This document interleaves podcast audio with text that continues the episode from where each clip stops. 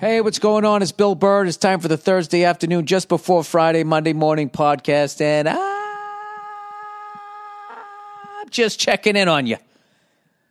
I'm just checking in on you, just seeing how your week's going, you know, during this first month of a new year, of a new decade, as we march towards the future.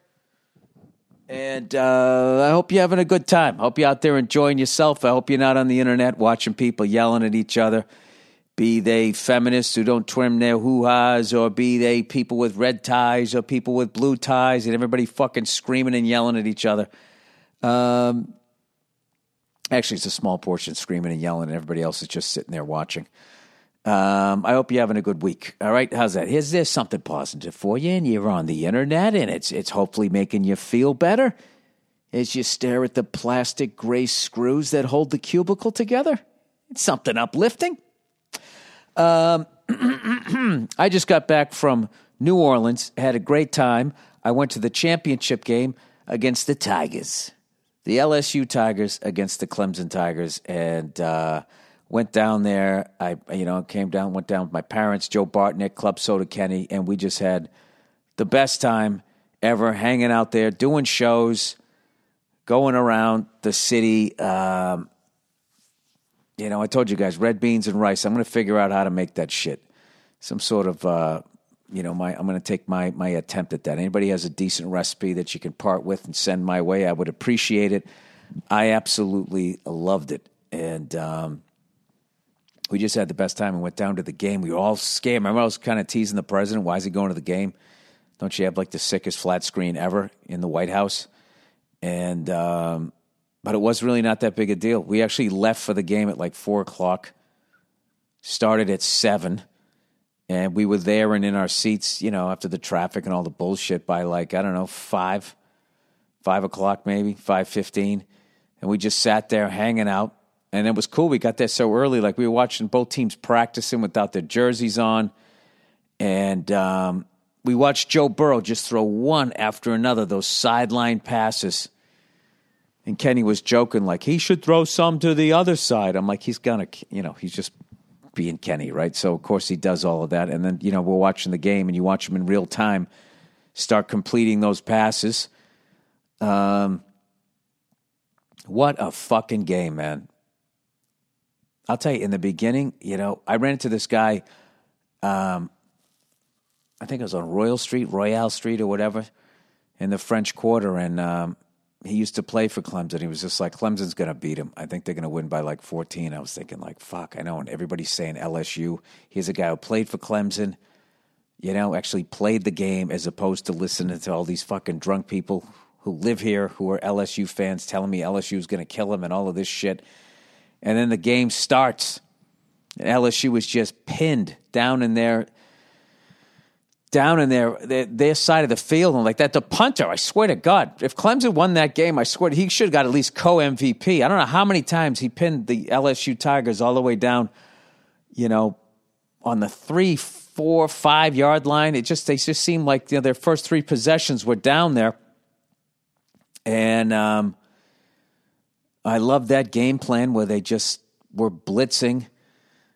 The uh, Clemson Tigers just kept blitzing them, and I was just like, man, if they don't make them pay for this, like this is they're gonna, this could be a problem. And it just really looked like it was going to be Clemson's day there for a minute.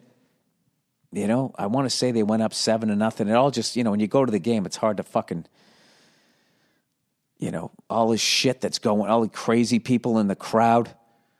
There was this Clemson guy in front of me with big mother and hips, right? This dude, stupid fucking orange thing on. And he, he got mad in the beginning because this guy in front of me was an LSU Tiger fan, cheered for something. And he, and he yelled at him for cheering. And then they got in this big f- argument or whatever. Well, the LSU guy just called him out for being a douche. and then the guy, like five minutes later, that was my bad. That was my bad. And then he made like a big production about apologizing. He should have just said that was my bad. I shouldn't have done it. Then he had to hug the guy, and then he came over and fist bump, came back, and fucking slap on the back, like every like heterosexual possible way that another man could touch another man. He did it, and it was just like, all right, we get it, we get it. You let your emotions get the best of you. So that shit's going on while you're trying to watch the fucking game. And not to mention, it was so fucking loud. Have you just going, ah, you know, when Clemson had the ball? I literally just was sitting there blocking my ears. I was like, I don't give a shit if I look like a pussy or whatever. I don't give a fuck. My ears are shot from playing drums. I'm, I'm not, you know, and it, like the guys' voices are bad enough, but when the women get going, you had that high pitch on top, you know, forget about it. So um, I want to say it was like 17 to 7. And then Clemson came just came roaring back and I was nervous. I thought Burrows was running too much. I'm like, why the fuck aren't they using their running back? And the last time I went there for a championship game, I saw the New England Patriots beat the greatest show on turf, and Mike Martz didn't use Marshall Faulk. And I'm like, what the fuck is it about this building? Um, but anyways, once they got going, holy shit! But you know, Clemson came back right after the half, and uh, but they could just never get close. And I, I don't know, man. That was just, it was something else. It was really something else. And, you know, I saw the Patriots win the Super Bowl there, and it wasn't as loud as that. Like, it was just fucking craziness and uh, no fights, just fans were fun. Trump came out on the field, like, right in front of us. You know, place went crazy. Everybody loving him. People chanting four more years and shit. I'm just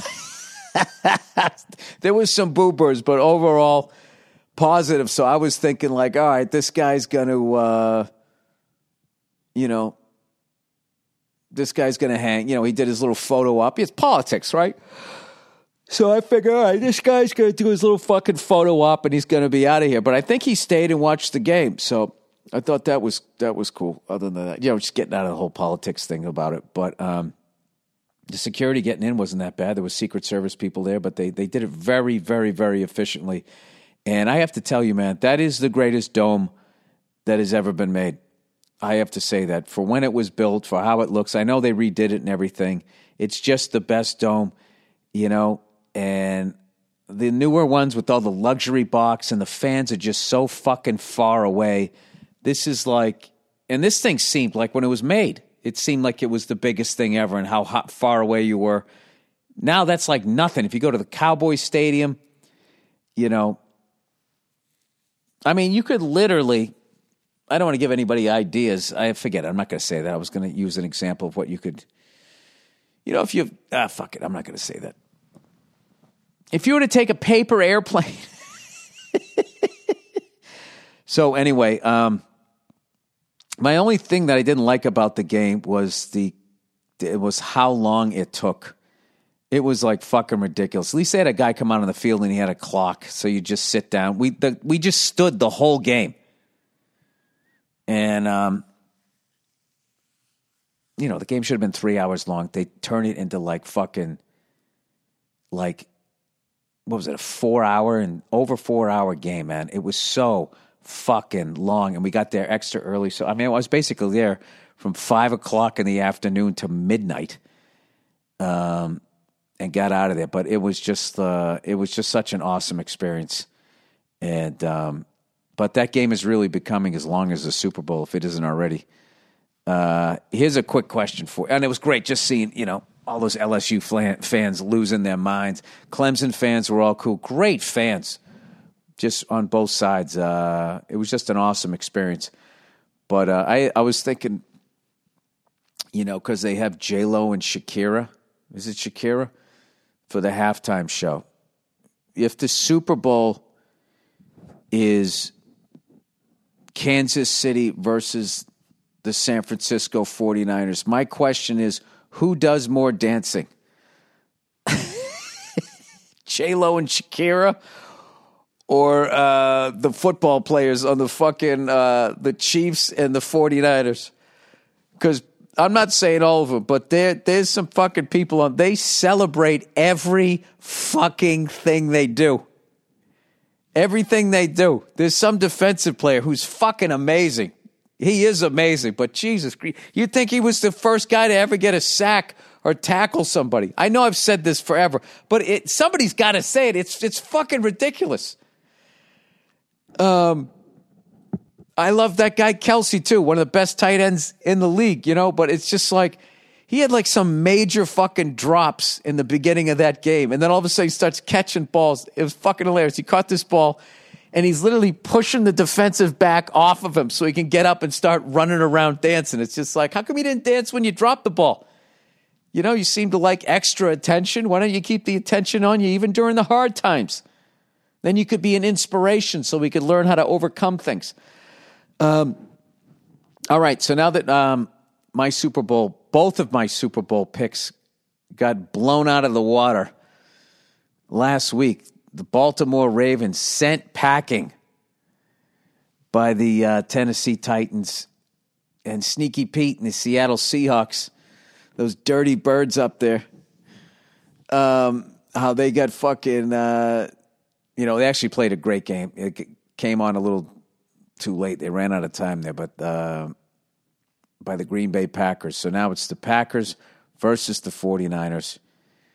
And what do we got left? We got the Titans. Remember the Titans against the Kansas City Chiefs. And um, you know what? I'm not going to make any predictions because I don't know shit. How about that? And I don't want to jinx anybody because that seems like when I fucking watch people and I make predictions, like I, I, I've, I have a kid now. I lost my touch. I used to be able to predict things at a nice 18% clip, which is pretty good for a gambler, um, which is why you don't gamble.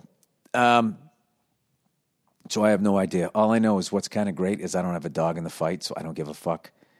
Um, it's kind of a bunch of feel good games. You know, who's going to be mad if Kansas City goes? Those fucking poor people have been waiting over 50 years.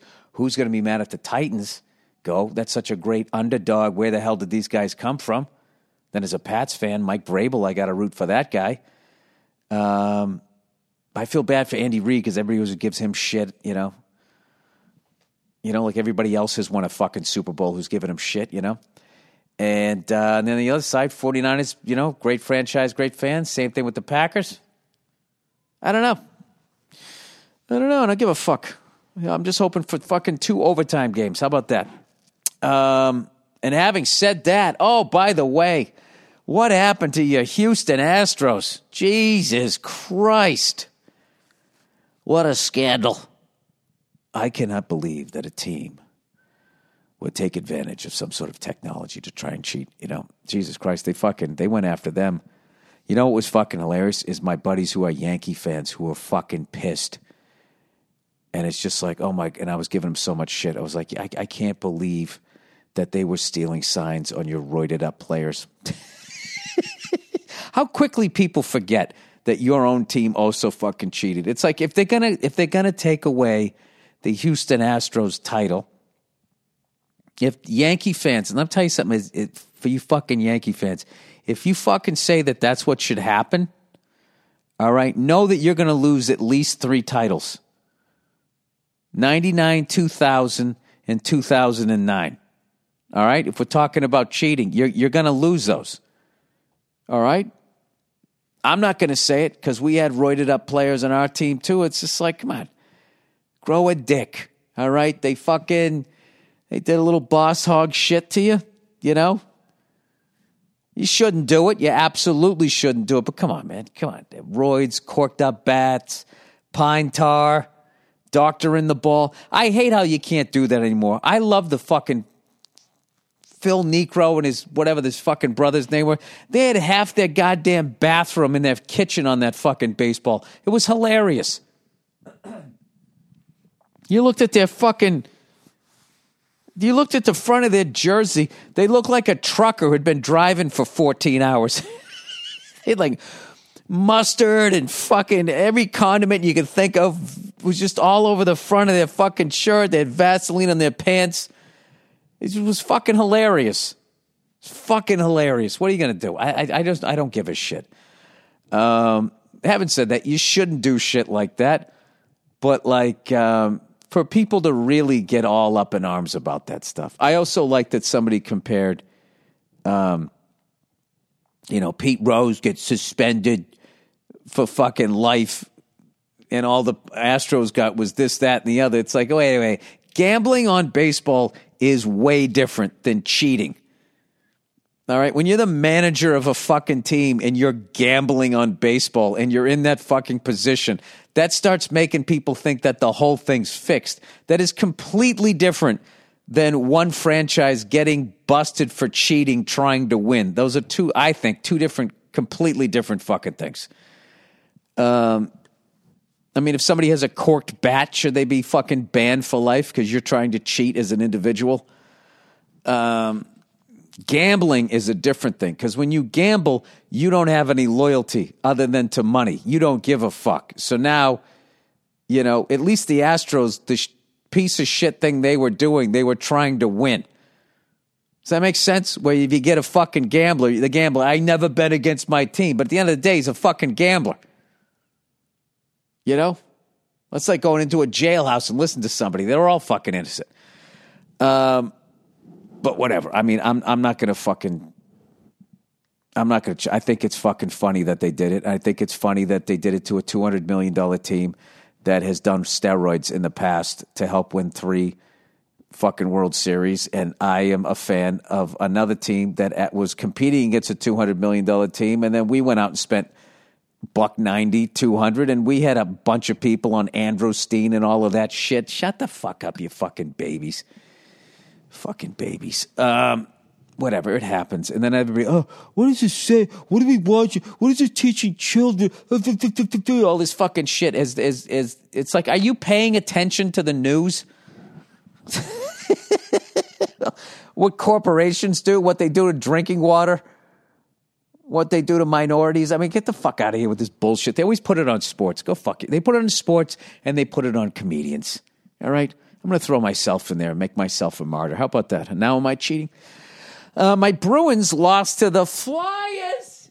Oops, my kid's sleeping. Sorry. My Bruins lost to the Flyers in overtime. We got a point there, and then we got shut out against the Columbus Blue Jackets. And now I'm hoping that we're going to get back on track. We got the Penguins next, but I am fucking all in, back in for. I've been so damn busy. I got the kid up and running now, literally. My kid's fast too, and she's an athlete, and she throws left handed, and daddy is happy. um, she also likes riding in my old truck. She wants to steer it and all that. You know, do you realize how cool that is? I'm going to have a kid that was born in 2017 that someday is going to know how to drive three on a tree. How great is that? Um, anyway, um, what was I going to say? So, uh, if you want to get the quickest way to get back into fucking hockey if you you know if you get married and you have kids and all that type of stuff after you get your kids up and running and that type of shit. Um, daily face off i've been saying it forever. Okay it's like a fantasy hockey website i believe but what they have is they have the line combinations. So you can easily you can learn your whole team in like three games. I just start yelling out the numbers like flashcards back in the day when i was learning the multiplication tables then once i get myself down then i just pick like three other teams that i really like like right now, like if the Bruins aren't playing or if they play the early game, and if Winnipeg, Edmonton, or Colorado's playing, I watch those. I watch those three teams. Um, I'm really starting to get to know Edmonton. I know their uh, their top two, Nurse and uh, what is it, Ethan Bear. At least they were since I've been watching, um, and I pretty much know the top two lines and I'm starting to know uh, Winnipeg and uh, what is it, fucking uh, Colorado. So that's just what I do. I absolutely fucking love it. And I've also been watching the Celtics, but we lost to the Pistons tonight. We got the Bucks next. I'm having a great time. I got that fucking test on the other side of me, and now you know I gotta I gotta get geared up though because I'm back on from being on the road, and I got to start the uh, the actual flying by instrument um, lessons now, uh, which is to cost a small fucking fortune. I'm not to lie to you. There's nothing, oh, I'll tell you, there's nothing cheap in fucking aviation.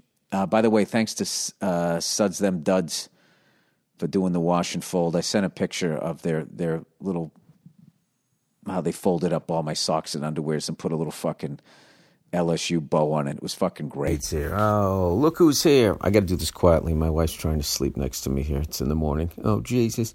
But oh, do do me undies, me undies, selling that fucking cocaine. Do do do do me undies, me undies. The feds show up and it's lame. Why the fuck did you try to do that? You're an old white guy who wears a hat you're gonna get caught. Sorry. I hope they put this in after the DeLorean shit.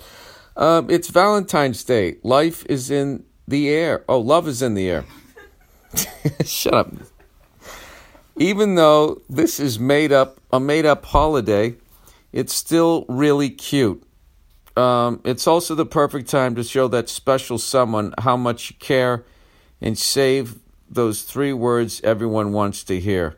Match my undies. See what they did there, Nia? Uh, MeUndies has the most adorable Valentine's Day prints to get all the lovey-dovey this year. Oh, they're going to get you laid here. Oh, good for them. Don't worry. Well, they got a bunch of wallets on them. Sorry. Ah, you can love a hua. Uh, don't worry if you don't have a boo. MeUndies also makes Bundy bands so you can match with your pet, which is honestly more important than people. Roses are red, violets are blue. Your butt is cute. Rhyming is dumb. Valentine's Day, everyone. I don't even know what that meant. Okay. To show how much you, they love you, MeUndies has not one but three new Valentine's Day prints this year.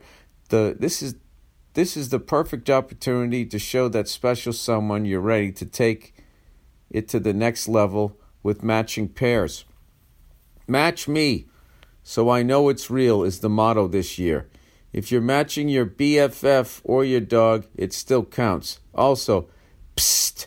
So I told you God that's in the copy. Someone told us that MeUndies has new loungewear. Rumor has it that it's loungewear you can wear out and about. Keep your eyes peeled for some cozy new additions.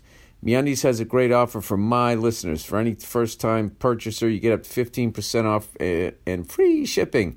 This is a no-brainer, especially because we have a 100% satisfaction guarantee. To get your 15% off your first pair, free shipping, and a 100% satisfaction guarantee, go to meundies.com slash burr. That's meundies.com slash burr. Oh, now we got Hims. Look at me, Nia. I'm literally, I haven't even gotten up yet, and I'm already going to work crushing it. You know, do you respect that? Well, do you? Uh, Hims. Why do guys turn weird to weird solutions or do nothing when they can turn to medicine and science? For hims.com, a one time shop for hair loss, skin care, sexual wellness for men. You ready for this, Nia? You ready for a cleared skin BB with a big orange lion mane crawling over to your side of the bed? It's time to write a new chapter, one in which you have hair. Thanks to science, baldness can be optional. Is that right?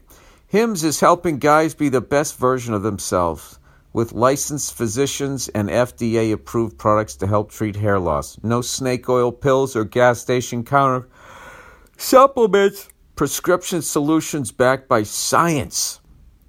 Hims was created by a guy who knows some men's health conversations are What? easier online than in person. What? Why are you saying it like that? Hymns. Hims. I'm doing what's his face from the Warriors. It wasn't us. It was them, the Warriors. Um, for Hims, connects you to real doctors online. It's stupid and it makes people listen, which could save you hours, completely confidential and discreet. Answer a few quick questions. A doctor will review, and if they determine it's right for you, uh, can prescribe you medication to treat your hair loss that is shipped directly to your door. This holiday season, let it grow. Let it grow, let it grow. I get it. Let it grow, let it grow, let it grow. That's cute, right, Nia? For Hims,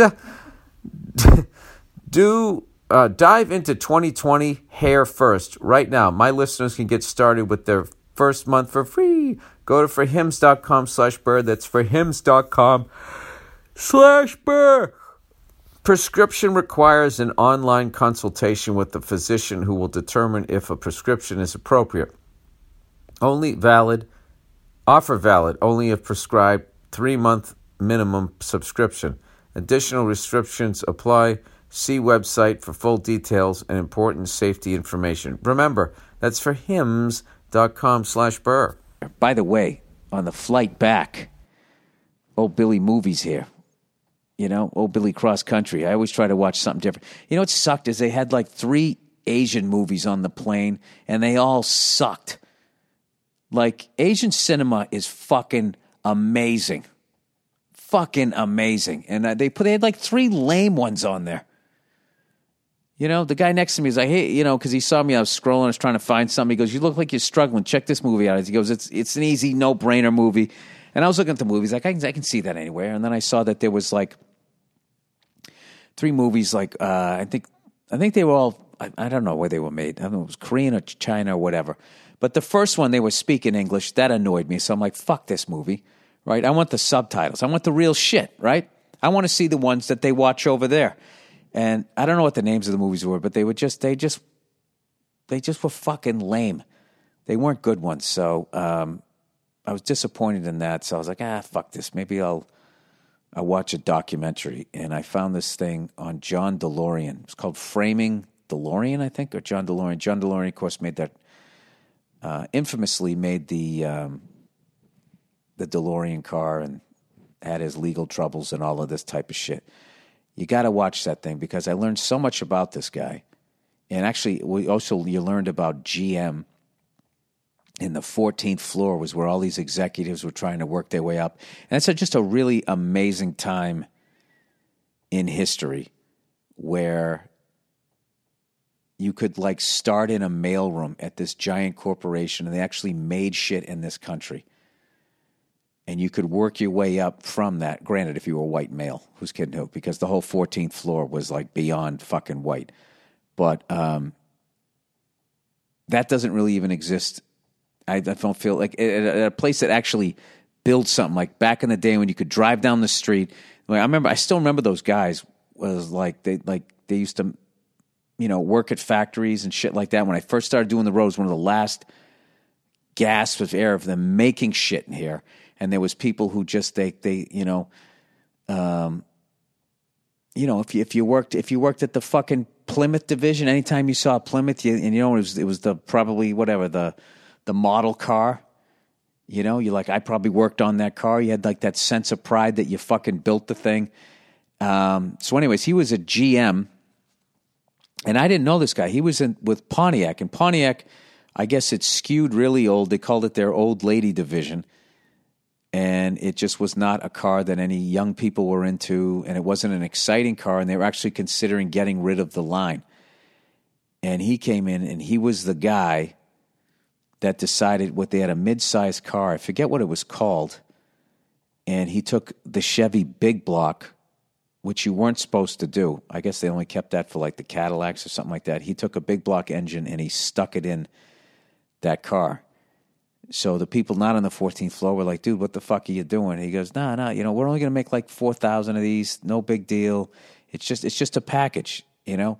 And he just made like this fucking, you know, muscle car that became the GTO and he snuck it by, by the 14th floor. He found this fucking angle and he took like this risk and they ended up selling like 30 or 40,000 of them. It became like this unbelievable thing. And you know, that amongst, you know, with the other cars, what Ford was doing and Chrysler and all that really kind of jump started the whole thing. Now, I didn't know any of that stuff. He was always known as the guy who tried to get this car going and then he did a bad cocaine deal. But this thing actually, like, I didn't realize that John DeLorean not only got acquitted um, that he then got brought up on other fucking charges of misappropriating funds. Like it was really like just I don't know. I, I feel like now I'm going to ruin the thing, but just sit down and watch it. It's uh, and Alec. They do this really cool documentary where they're talking about him, and then they have Alec Baldwin playing John DeLorean, and they reenact a lot of these scenes to add to the documentary. It was fucking incredible. Uh, check that out if you get a chance. And um, I think that's it. Other than that, I want to watch 1917. I got a screener. You're probably asking yourself, oh, did I wake her up? No? What are you doing, Boo Bear? You're supposed to be in bed. By the way, I'm recording this at 9 11 and you're still at night and you're still up? What am I doing? She was just saying, Mommy, Mommy, Mommy over again. And I said, Do you want to come in and say, good night to daddy one more time? And she said yes. Oh, you did? Okay. All right. Well, I'm in the middle of doing my podcast here, so come over here really quickly. All right. You're getting so big. I was telling everybody how fast you could run. Now you could throw left handed. You're going to give me a She's half asleep. Give me a kiss. Come on. Thank you. Love you, buddy. Can you say goodnight? Okay. We going to play tomorrow? We riding bikes? Huh? Okay, now we're going to bed, okay? All right. I got to wrap this up. Say bye bye. Bye bye. Give me five. There you go. Nice five. Um, look at you, too. Back to sleep. Adorable. Adorable. Um, anyway, so, uh, all right. So, I'm an old dad, right? So, you know, I got to watch my vices because I got to be around here. I got to try to s- fucking stretch this out here as long as I can. So, I uh, I am toying with the I, I'm to quit cigars, and I think I kind of already did. I just had to like, I don't know. There's so much fun though, but I they uh, they have gotten out of control the way my drinking got out of control. It's just it's becoming like a four time a week fight. It's like what am I doing? What am I a fucking asshole? I make money running my yap, and I'm fucking with you know my mouth and my throat. This is stupid. So I got to lay off. Um, and if you're gonna quit cigars, a great time to do it is right after you fucking came back from New Orleans. I actually had a buddy of mine who came in for the game. You ever just didn't know your buddy was coming, right? And all of a sudden he's like, "Where are you?" Because I texted that suds and yeah, I'm in New Orleans too. And he came over, and I had this fucking little balcony thing, and it was hilarious. It was like me and like fucking you know seven other people were just standing out there talking sports. Bourbon Street was down the street, you know, and uh, we was smoking cigars, just laughing our asses off, having a great time, and um, and then it was just great because we were all just older guys and we all had kids, you know, and that type of shit. It was so fucking perfect. Right around eleven o'clock at night, one of somebody just goes, uh, "Should we call it?" We calling it, and everybody just goes like, "Yeah, yeah, let's call it. Let's call it. We got a big day tomorrow. We got to watch the. All right, yeah, great, perfect." The old us would have been out till four or five in the freaking morning.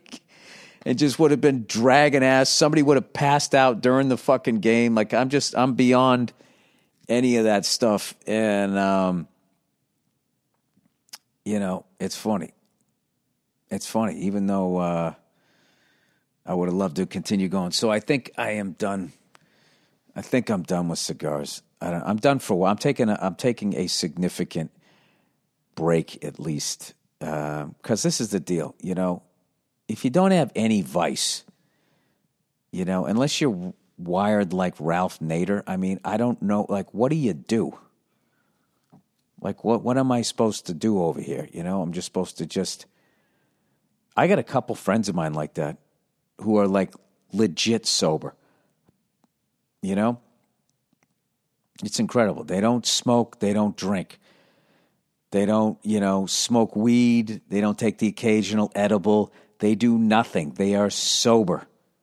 Just every day taking life in the fucking chops. Every fucking day. Just dealing with life. I mean, it's really fucking amazing. Um, it's the reason why I think you have booze and drugs because there's you know when you have a long day is there's nothing better if you could just have one. Just having one right? I don't know. It's so fucking weird. I don't know how the fuck i kind of lost the ability to do that. Um but i'm smart enough to know that i don't like fucking with it so yeah, so I am on a cigar sabbatical. We'll call it that. Like, you know, I got some shit coming up. Like, I, I don't know. Uh, I'm definitely not smoking for the rest of this month, and I don't think I'm. I'm not smoking next month. You know, and then I'll see where I'm at. And if I just don't give a fuck anymore, then I, I think I'm done. But uh, oh man, that's gonna be tough. Then what do I do? What am I left with? Huh? Yeah, beautiful wife and a beautiful kid that I can fucking hang out with for as long as humanly possible. There you go. There you go. See, you got to think it through. You got to think it through. All right, that is the podcast, everybody. Um, congratulations to the LSU Tigers. I've been a fan of this since uh, 08, way back. Les Miles, watching them year after year after year after year, rooting for him. And uh, Ed Orgeron, the work that he did, Joe Burrow, all of those guys. It was just, uh, you know, Randy Moss's son is whatever his name. I you know I don't know the names that well. Uh, Jefferson, I know a few of them, but it was just amazing to watch um, and just to be at that game was incredible. And uh, I checked another, you know, I guess sports experience off. I've been to a Super Bowl, both college and pro. That's pretty cool. You know, here's one. Has anybody ever been to all the WNBA teams? I'm running out of shit to go to here. There's got to be, at this point, how long they've been. I know they're starting to dunk. You can always get great seats. You know, and at the end of the day, you're watching people playing hoop at a high level. Why the fuck not? What's the LA team? The LA. This is the fight. This, this is when you. This is when you know sports trivia. When you can name all the WNBA, motherfucker, WNBA teams. All right, let's see here. WNBA teams. Let's see. The Atlanta Dream. Oh, Jesus. Chicago Sky. The Connecticut Sun. Can you give the ladies a little more fucking tougher names here? The Indiana Fever. The New York Liberty. All right. Washington Mystics. The Las Vegas Aces. The Aces isn't bad. Los Angeles Sparks. Could be a little more explosive than just a spark. Okay, the Minnesota Lynx. That's cool. You picked an animal that no one else has. The Phoenix Mercury. Is that like two astrological signs? And the Seattle Storm. Wait a minute. Wait a minute. Oh, I missed two. Dallas Wings. One, two, three, four, five. There's six. I'm just gonna I'm gonna fucking do this. All right, when, let me let me let me look at the. Are they playing yet? Or they play? They play over the summer, right? Let's see here, the Los Angeles Sparks.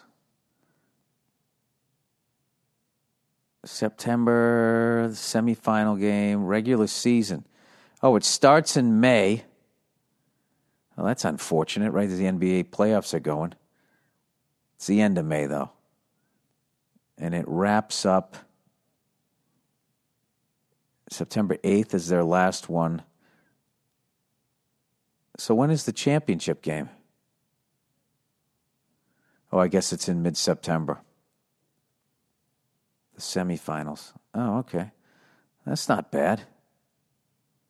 Play in these fucking arenas. Who knows? All right, I think that's it. Is that it for the, the podcast?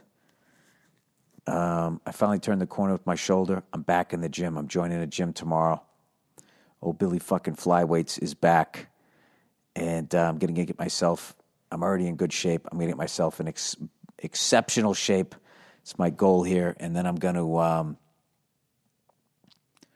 I don't know. I got to get back to doing the pull-ups because I got that bet with Verzi that I'm going to be able to do ten when I turned 70. I've told you this before. I haven't done a pull-up since my first shoulder got fucked up when I was 47, and I didn't know how to rehab it, and I just babied it, and then it became frozen. It became this fucking took forever. And then guess what? My left shoulder went, and you know what? Did I did I fucking learn anything? No. I let I babied that, and then that thing got frozen. But now I've come out of it. I do my stretches every night. I fucking you know move the arm all around. I got I got hundred percent fucking movement on it now. I'm loving life. To get back in the gym, throw the weights around. And uh, my goal is to be in an action movie as that older bald guy who the hero kills. That's the physique I want. All right, you guys, uh, go fuck yourselves. I, I will see. I'll see. You know what? You know what? Have a wonderful weekend. How about that? How about I say something nice? By the way, I just did all the track names for my uh, Madison Square Garden uh, recording that I'm going to be releasing on vinyl. It's going to be the shit. The album, the cover art looks amazing. It sounds amazing. It's it's the uh, Paper Tiger act plus like an extra half hour plus it was different and just the tone of it. It's already kind of an interesting thing to listen to where um, couldn't believe how many times I would say a joke and then make fun of somebody getting offended by it. Like I don't. There was that time for like eighteen months where you'd be on stage just thinking like, "Is this the one? Is this the one where I become part of that bullshit and get in trouble for doing nothing but telling jokes?" You know.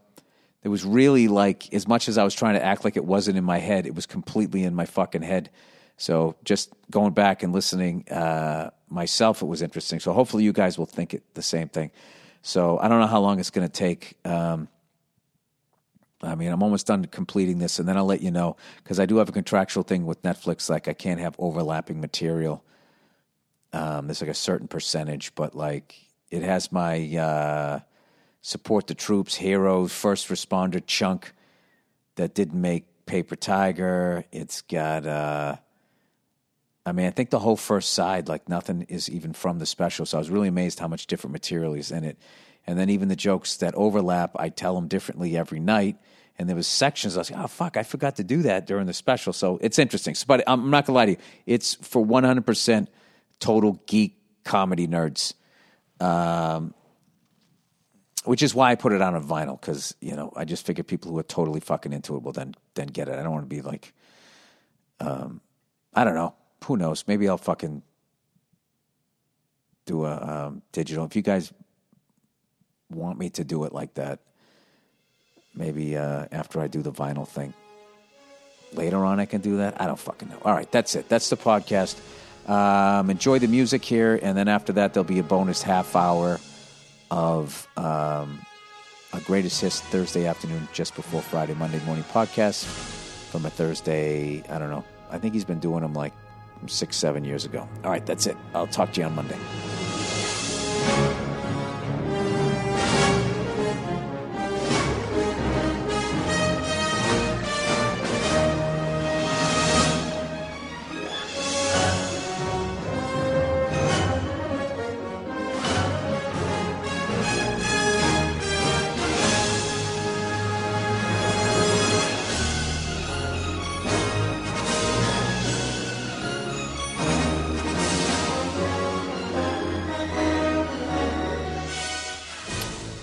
What's going on? It's Bill Burr, and it's the Monday Morning Podcast for Monday, January 16th, 2012, motherfucker! Sorry. What's going on? Well, 20 to the 1 Tuesday, bitch. Um, this is the Monday Morning Podcast. I am your host. I just woke up. I got nothing funny to say. I don't even have any goddamn nourishment in me. I just woke up because I have a doo doo doo doo doo. I got out of the bed. Um, yeah, I didn't. Even, I'm I'm fucking in my bathrobe and slippers. You know, I'm I'm dressed like a a sitcom dad in the morning. You know, they dress him up like he never fucked his wife ever. He had the immaculate conception. That's how they had the kids. Remember they used to do that back in the day like with like Hugh Beaumont or Robert Young or uh, Mike Brady. Remember they slept in the separate beds? This has been covered before. You know, I'm just saying. And yes, I do have a bathrobe. I always wanted one when I was a kid, you know, but my parents were just like, "What are you a fucking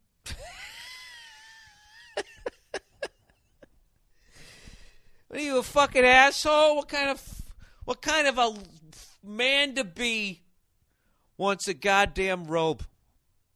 And I was like, what about all the kings that wore them? And they were like, well, what about all the queens? And I was like, you know what? I can't refute that. How does that make you feel good about yourself winning a debate with a fucking third grader? You know, I was actually thinking about this shit the other day, and I'll probably talk about this on stage someday because I think it's I think it's funny enough that I'm just not going to do it once here in the podcast. I've made that decision. See all these jokes, you know, it's like it's like one of those guys who's next to one of those barrels and he's drinking the fucking whiskey trying to see if it's okay to give to the public, you know? Reality, he's just a fucking alcoholic who got his dream job. Kind of like how those pedophiles always somehow get to work at camps. You know? I think we really have to revamp that whole follow your dream. It should be follow your dream un- unless, yeah, unless you're a pedophile. You know, go fo- follow your heart. You know, go right down that road unless you want to fuck a kid. Then uh, fuck your dreams. I'm sorry. You know, Bill, it's a little early in the morning for some pedophile humor. Well, I don't give a fuck. I haven't even had toast yet. You know, I woke up this morning, boo doo doo doo doo, and all I heard was the fucking guilt trip from you guys. Oh, where the fuck's the fucking podcast? I know. I know, I'm a little late. I'm a little late. Like you, I watched a lot of football this weekend, didn't I? Didn't I? Speaking of that, I got a nice email from a football fan. It says, from a Broncos fan, Bill, go fuck yourself. You know what he's just saying? He's just saying, you know what? I got to admit there, red face, you were actually right last week. Huh? How do you guys feel? How do you guys feel? Now, I'm not talking about Bronco fans, okay? I'm not going to single you motherfuckers out, all right? I got sympathy for you.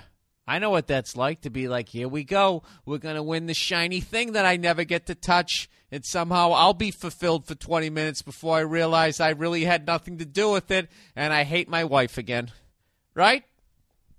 I'm not shitting on you guys. My condolences. You know, you're great fans. I don't like your new stadium, though.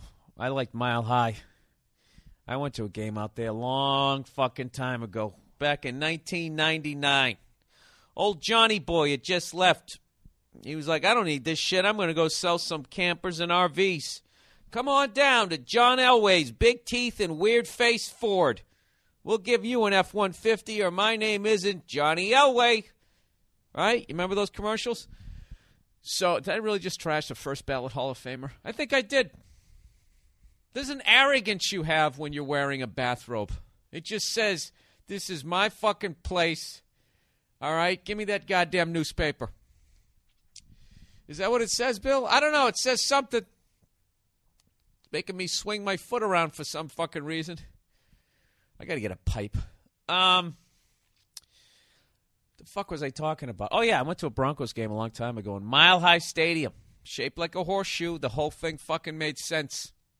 It all made sense. I went to the uh, Broncos Jets, and that was the year that the uh, JETS Jets Jets Jets. This was yet another year where those poor green cunt fans that they have were sitting there going, "This is the year we got Parcells."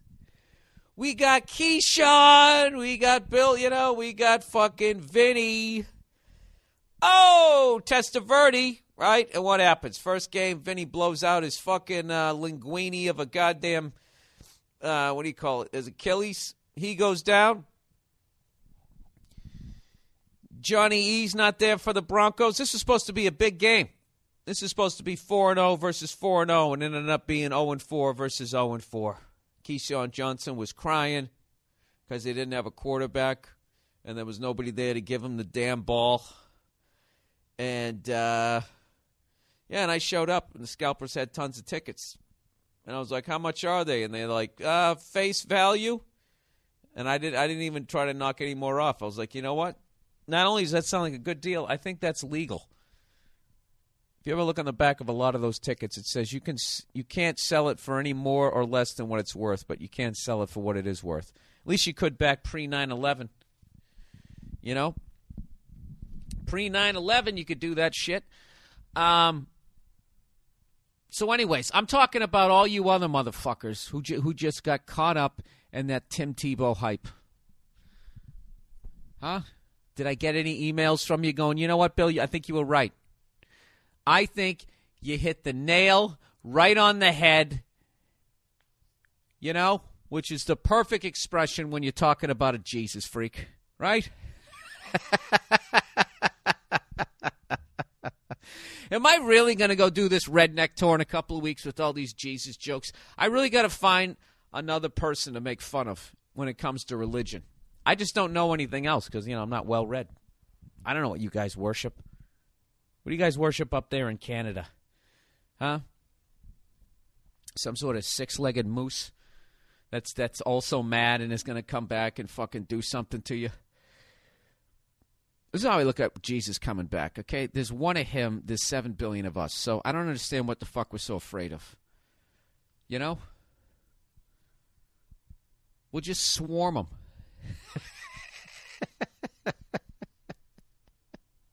just hold him down. You don't beat him up. You just hold him down. All right, you're right. Gee, hey, stop struggling. You're right. You're right. We we could be doing better. All right. Well, what what are you getting so fucking mad at? I thought that was one of the deadly sins, huh? With your wrath. Is revenge? Is revenge one of the deadly sins? It should be. Anytime I try to remember the, the deadly sins, you know, I just think of Morgan Freeman standing in the rain. It's seven. What the fuck were they? Greed, gluttony, pride, sloth, envy, lust, and wrath. So revenge isn't in there? But there is that. Vengeance is mine, saith the Lord. Why don't you stop being so selfish, Lord? And why, why don't you spread it around? All right, what the fuck am I talking about? I should at least had an English muffin. You know, you guys think this being funny shit is easy? You can't do it on an empty stomach. It's like boozing on an empty stomach or fucking uh, something else on an empty stomach because my brain's not fucking awake yet. So we can tell it's not awake, Bill, because now you're dropping the F bomb where you don't even need to. Because my brain's not fucking awake yet. All right. Now, the worst thing you can do when you got nothing is to start heckling yourself. What you're supposed to do in show business is just put on a smile and start tap dancing and just plowing your fucking way through it. So let's get on with this shit. I told you motherfuckers last week that Tim Tebow, as of right now, is not an NFL quarterback. All right? And all you motherfucking fans were sending me emails, giving me shit, going, you're not giving him any fucking credit, including Paul Verzi, New Jersey's own Paul Verzi, who's now moved to Albany, so he considers himself a New Yorker, but he's not fooling anybody. You know, we can smell Newark on you, Paul. He was another guy going, yeah, you know, you got to give the guy credit. You got to give the guy credit. Credit for what? That he beat a team that totally played into his hand? Hey, this guy's running a high school offense. I have an idea. Let's let's give him a high school defense. And all he's got to do is beat single coverage. Holy shit, he did it 10 out of 21 times. See what happens when you go and you face a real fucking team? 45 to fucking 10. Haven't said that. I think the guy's a phenomenal athlete, but I think he's a phenomenal athlete in the Jim Thorpe sense, in the Bruce Jenner sense. I think this guy is a decathlete. That's what he is. He's not quite big enough to be a quarterback. He's a little too small to be a tight end. Eh, he's a little too thick to be a fucking wide receiver, but the guy can fucking play. He's got the intangibles. He's a fucking leader. I think he's going to survive. I don't know what he's going to do. Who knows? Maybe he'll be a quarterback. All right, not with that footwork though. Can you can you believe the fucking arrogance of me? The way I trash these fucking professional athletes as if I ever played the game. You know what's even more amazing is you sit there and you fucking listen to it. So what's wrong with you? Like that, I'm passing the buck. Um, I don't know. So what do we got next week? The Patriots got the Ravens. Ah, Jesus Christ. We actually play a fucking real defense. But you know something? I'm not buying into Joe Flacco. I really don't. I don't buy into that guy. I have no idea. But I got to tell you this. There's another thing I fucking called. This is just going to be the arrogant podcast. Why don't you guys go back a couple of whatever the week it was, the Monday after the Giants lost to the Packers. Remember that? And I said it eerily looked like when the Patriots beat the Giants that year we went 16 and 0. We beat the Giants the final game of the year, yet we gave up like 30 something points. And for some reason a month later we were like 15 point favorites in the Super Bowl. And what happened? They came back to beat us. So my prediction was that Eli Manning was going to go into Green Bay, was going to beat an undefeated Packers team, go on to win the Super Bowl. At which point there'd be his second ring. He'd be bigger than Joe Namath, and Peyton Manning would then become the second best quarterback in that house. That was my prediction. The only thing that didn't fucking happen was the Packers weren't fucking undefeated. So how about you assholes giving me a little bit of credit that like once one out of every 22,000 predictions I have actually comes in. That's a pretty good average, right? I don't give a shit. Am I the only guy who was weird when that guy in the 49ers bursted into tears? If you really look at Jim Harbaugh's face, you could see him. He's like, okay, here we go. Grown man crying. I don't know what he's crying about. He scored a touchdown. Um, did he come back from some sort of uh, horrific injury? Did did he beat like uh, Ebola or something? Because that looked like uh, the ending of like an after school special. He scored the touchdown. He got up instead of being like, "Yeah, motherfucker." He's like, "Oh my god, I know I could do it." All year I was wondering when they were going to throw it to me last. You know, it's actually a great thing that he fucking cried, but you, you, you just, as a guy, you just have to look away.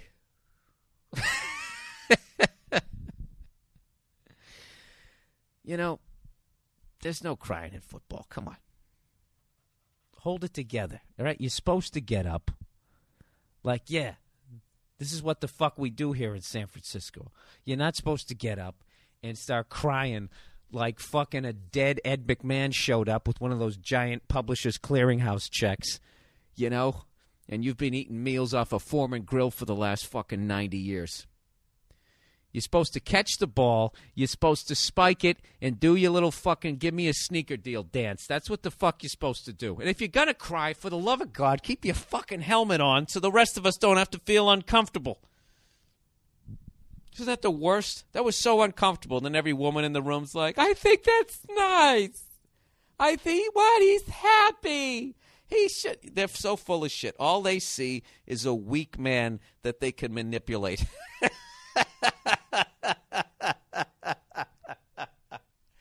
I could go out with some guy like that. Then, whenever I cut off the pussy because he's not doing what I'm, I want him to do, he's going to start crying. Ugh, God help me if I ever meet that fucking specimen. Hey, there's a prediction. Which professional athlete is going to be sent a clip of this show and body slam me first? That's going to be fucking ugly. It's really going to be ugly.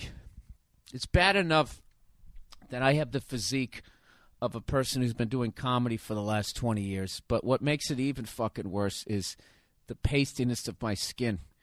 So eh, whenever I get hit, like the bruise you can see everywhere.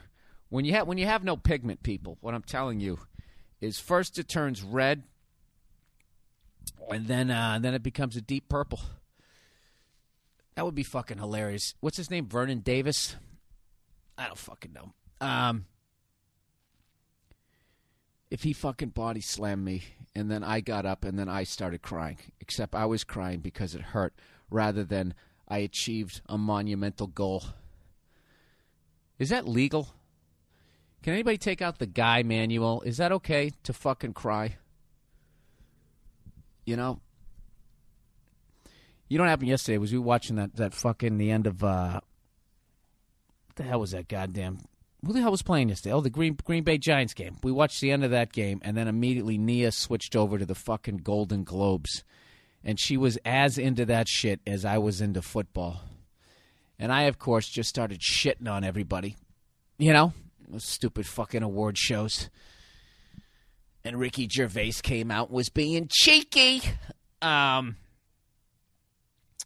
Ugh that sheepish smile he kept doing after every joke just really let me know that he still wanted to be loved by all those celebrities, and it fucking ruined it for me. Um, all right. So she was watching that shit, and some fucking guy came out.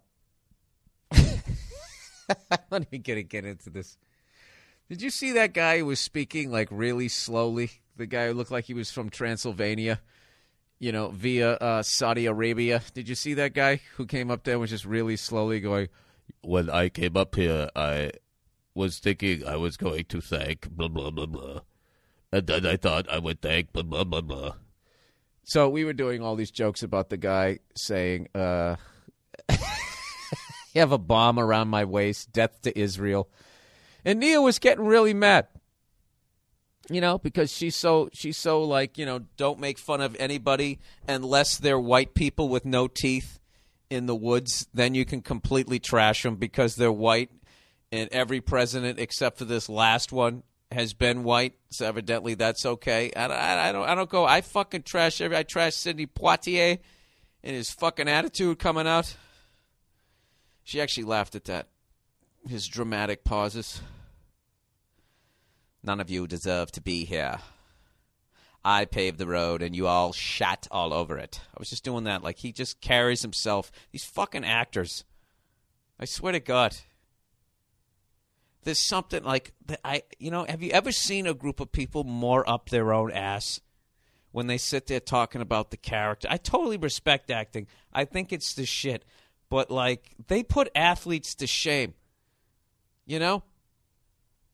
They're basically, you know, like when an athlete comes on TV, you know, and they're just like, uh, hey, Joe Blow, uh, what happened out there today? Well, you know, Joe Blow, when Joe Blow gets the ball, Joe Blow puts it in the end zone because that's what Joe Blow needs to do. And Joe Blow needs more fucking touches, right? Just sits there and you're talking the fucking third person. They basically do that, but with an accent. And everybody all of a sudden sounds like they're English royalty. The second you do Shakespeare, they're like fucking Madonna. Madonna is some skank from right outside of Detroit, and she walks around like she's been knighted. You know? Like she came out of one of those fucking inbred vaginas that sits in that castle over there in England. You know, do you realize how fucking the overlap in, in that family tree? The royalty, because they can't be, they can't even be bothered with breeding with anybody worth less than $12 billion. You know what I mean? That's when you're just sitting at the end, either end of a long fucking, like a 50 yard dining room table. And like, well, sis, I guess it's just you and me. Time to have a little prince. Right? That's why I can't, like, I, I love movies and that type of shit, but I can't sit there and listen to those fucking people uh, I I just can't listen to them when they get up there and they're like, you know, the crew, and I want to thank all these. F- shut the. F- just grab your shiny thing. This is one thing I got to tell you though. Those fucking. Uh, you got to admit, every year the plastic surgery gets a little bit better. You know, for as much as you might not like celebrities, um, those people have been putting their faces on the line for the last fucking 40 years. And it's getting to the point they almost have it down. They still look weird. Those like those chicks in their 50s now who don't have any wrinkles in their face. They still look weird.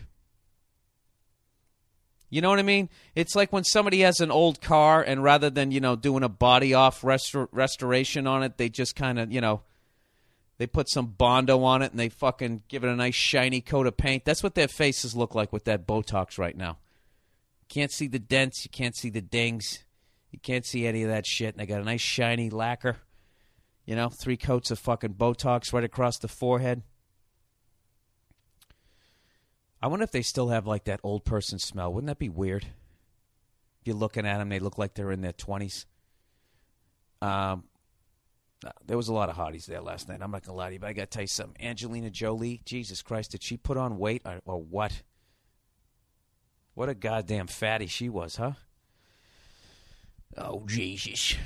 and you know what's funny is they, oh my God, Angelina, you look so beautiful tonight. Look at those collarbones.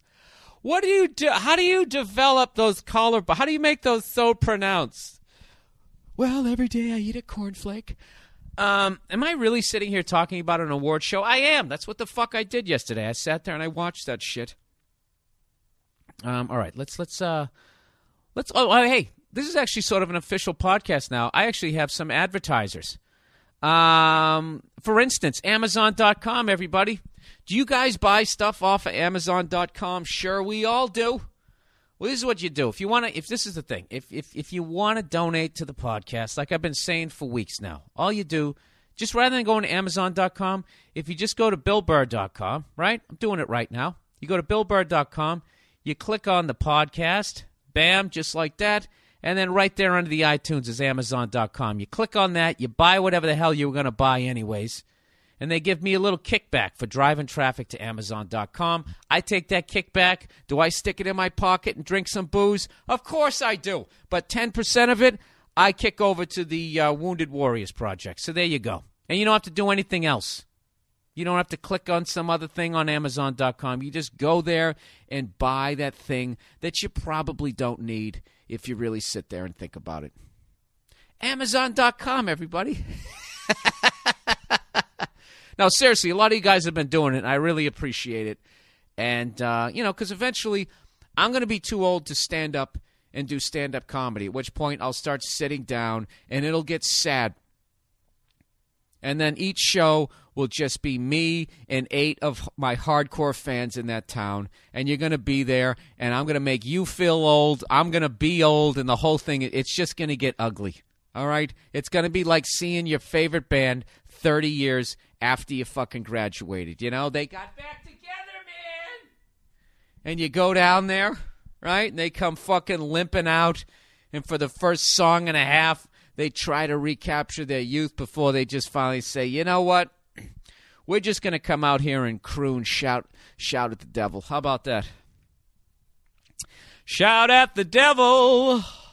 He's the wolf. Something in the night. Ladies, he's a blood stain on the stage. so, anyways, just go to Amazon.com. And also, everybody, uh, anybody check out the uh, new uh, Napoleon Dynamite show last night? Come on, I know you did. Yeah, last night was the uh, two episode premiere, and uh, I guess it did great in the ratings. And uh, just keep watching it. What's it on Fox at eight thirty? And uh, there you go. That was fucking horrific. You know what it was? Was I had to sit here and I had to hit pause to figure out their damn TV schedule. And I'm looking at Fox's. Uh, they say it's not going to be on again until January 29th. Napoleon gets his own dream job as a liger. I just love the fact because I love cartoons and I just love that they got the original cast back. I think that's awesome. You know, there's nothing worse than when they try and get like you know somebody who just sounds like the guy. You know, it's like all those Sinatra impersonators out there, and the, the whole time you're just like, wow, this guy almost sounds like the guy who would have sold out Madison Square Garden, but instead we're at we're at an Olive Garden, right? No, oh, jeez. You know what I'm going to do next week? I'm going to make sure I have a fucking English muffin before I try this crap. All right? Please watch Napoleon Dynamite on Fox, 8:30 every goddamn week. They got the original cast. I don't know what more you want. What are you going to do? Huh? You going to watch The Real Housewives? How old are they at this point? um, hey, have you guys seen that new fucking movie Nia was showing me? That movie about that whale, those whales trapped under the ice. And Drew Barrymore has like a fucking romantic moment where she sort of cocks her head to the side under the water, like, oh, I think that whale's communicating with me. That, my friends, is a high grade piece of shit. All right? That's the kind of movie that should have not even gone. That you know what? That one should go direct to the video stores because they don't fucking exist anymore. You know what I'm doing right now? I am burning every fucking possible bridge that I could even have in this business. Because you know why? I'm hungry. I got my bathrobe on and I'm feeling entitled. Oh, he's dangerous. He doesn't give a fuck. Um, all right, let's get back to the goddamn podcast. All right, state of the country. Hello, Bill. You've been traveling around the U.S. a lot in the last decade or two, and since your profession is basically to observe the world around you, I would like to ask you a question. What changes have you seen in the U.S.? Uh, I don't travel much, so I would like your opinion. Is our country crumbling beneath us? Are the potholes bigger in Texas than in California? Do people in the red states have Colt 45s strapped to their waists? Is our population getting dumber and fatter? What is the biggest change you've noticed since you started on the road? Um, I would say uh, technology. Two biggest things: the the uh, technology and uh, 9/11. Those are the things that that changed my world the most. You know, when I started, people, I guess the internet existed. You know what I mean? the way oil existed in the fucking ground when we were cavemen, but nobody decided to drill it because uh, there wasn't any cars yet. You know, no one was on the fucking internet. All right, so I don't know. Nobody had cell phones. Nobody had video camera. They had that shit, but it was gigantic. So I'm just talking about me as a fucking performer, like standing on stage now. The amount of people texting or trying to record the show or just not paying attention, looking at their smartphones while their faces light up. That has changed. The ability for someone to email directly somebody that they saw on stage and fucking trash them. Um, I would say like th- that. That's probably the biggest change I've seen. And yes, I did make it all about me. As far as uh, the potholes and that type of stuff, and people getting fatter, um, have they gotten fatter? I don't. You know, they were always kind of fat, and I just think that there's just stories that they like talking about. Like when I started out, everybody was going to get AIDS. Nobody was safe Everybody had to get tested. It was the end of the fucking world. The CIA created it, and we were all going to die. And now, if you go in as a straight guy, they'll be like, "Are you heterosexual? Are you heterosexual? Do you shoot drugs?" All right, I'll test you for it, but I'm telling you, you gotta you gotta fuck like Magic Johnson to get the shit. If you're in that category, you know, not saying you shouldn't wear a condom because everything else seems to eat through it, right? No, that's disgusting. That's actually a good question. What have I seen that has changed? I'll tell you, in the sporting world, everybody uh, went from the old school stadiums that only sports fans would want to go to because there was very few luxury boxes and that type of shit, and all you could get was beer, hot dogs, peanuts, and regular stuff. And um, now that there are all these these, these fancy ass fucking stadiums, that has changed. Baseball stadiums, baseball stadiums used to be just when I started out were dumps, and I went to every one of them: County Stadium, Old Tiger Stadium, Shea Stadium, Old Yankee Stadium. Where the fuck else did I go? Wrigley Field, the Kingdome, the Astrodome. I went to the fucking Royals before they fixed it up. Some of them were nice. Busch Stadium, I went to. I went to pretty much every one that they knocked down. Veterans Stadium, Three Rivers Stadium. I went to all those. And they were fucking dumps, but I loved them because I grew up watching games there, watching This Week in Baseball. Bump, bump, bump, bump. And that show was the shit, by the way, because you didn't have a 24 hour sports station. So once a week, you got to watch the highlights from around the league. I mean, you missed everything. You fucking missed everything. You used to open the sports page and you had to squint to find out what the fuck happened in on any other sports team besides your own, unless it was the playoffs. Then then then obviously they would cover it, and then they had the game of the week. So I would say like the biggest thing that has changed is uh yeah, technology and then 9/11. You do anything like there's such cunts on the airline right now cuz all they have to do is just bring up 9/11 you know, that's their version of just screaming rape, you know? And then the bouncer comes over and just fucking kicks the shit out of you. Hey, can I get a pillow, please? Uh, we don't have any pillows. Why not? Sir, why are you being hostile? Ma'am, why are you a cunt? What does that have to do with terrorism? I'm asking for a fucking pillow. Sorry. So I would say that that's changed the most. Other than yeah, yeah, it's just shit that you realize that yeah, the the, the dollar. Um, I you know another thing that's really changed. I don't know what the fuck people do for jobs anymore. When I started as a comedian, it was like, well, I'm in construction. I'm a dentist. I'm like it was tangible shit. I work in a warehouse. I drive a truck, and now everybody's got those those fucking uh, computer jobs. I don't even know what they do. I work at a company. We make this. Do you make it here? No. They make it over in Thailand, and I'm some sort of go between that sits in a cubicle with uh, reams of paper every day, and I play Angry Birds whenever my dad, uh, my dad, whenever my boss isn't looking.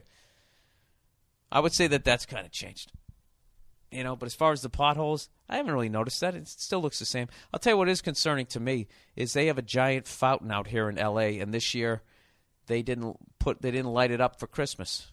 You know, everybody has like that one little touristy attraction thing that you have, and uh, they always light it up during Christmas, right? They didn't do that out here in L.A., and I find that really disturbing, and it uh, made me want to get a gun, and uh, which I am going to do despite Nia's. Uh, I don't know. She kind of like respects the fact that I want a, that I want a gun.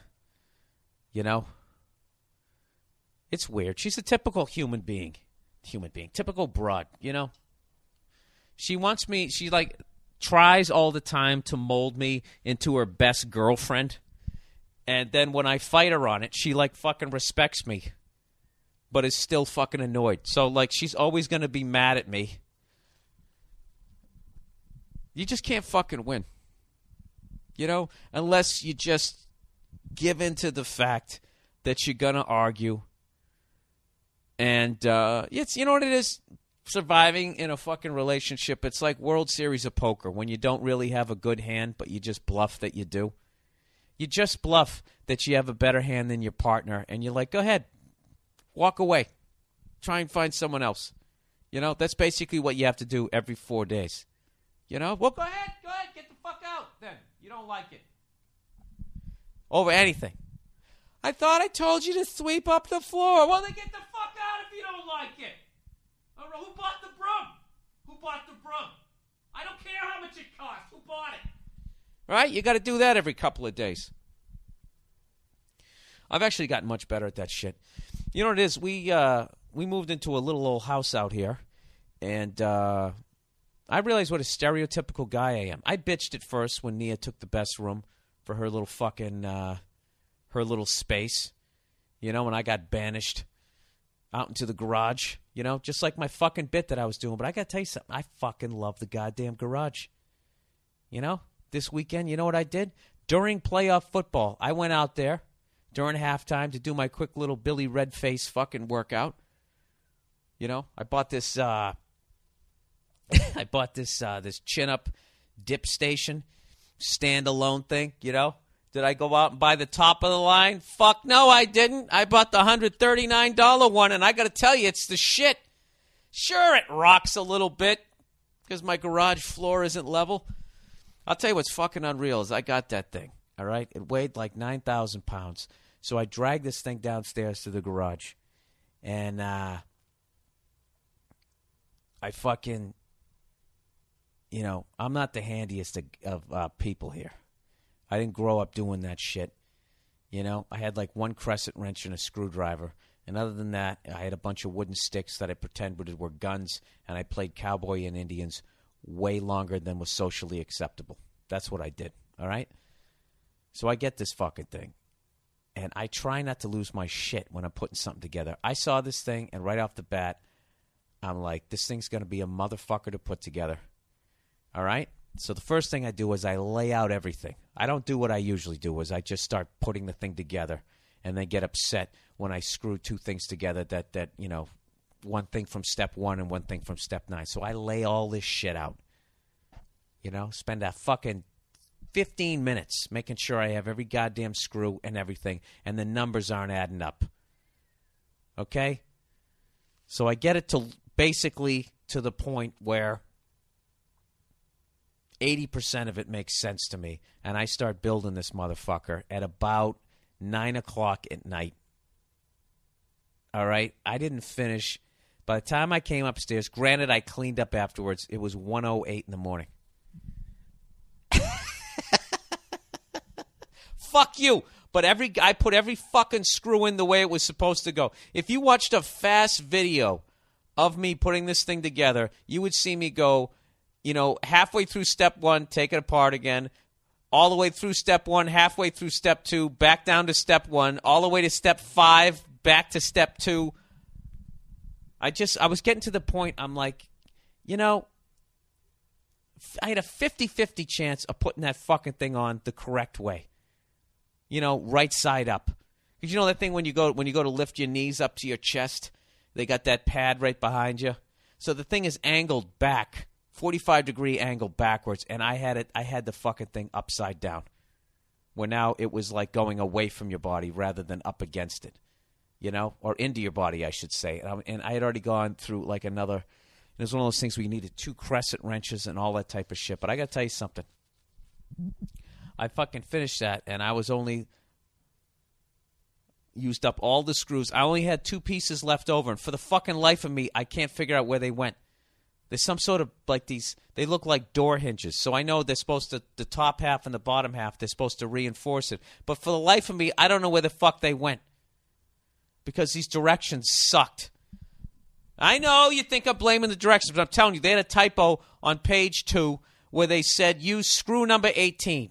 That's what the picture said, and then and in the words underneath it said number 19. So what the fuck was I supposed to do? Go fuck yourself. So, anyways, I've been fixing up. uh I know what the hell I'm talking about now. I've been fixing up my goddamn garage, and I love it out there. I swear to God, I am going to put a steel door on my garage that only I have a key to. And and I'm just gonna, you know, whenever Nia pisses me off, I'm just gonna go downstairs to the garage. She can have the rest of the fucking house, right? Is there any problem in that? I don't, I don't think there is. Um. So anyway, so I've been telling her I, I want to get a gun. I want to get. I just want to have one. You know.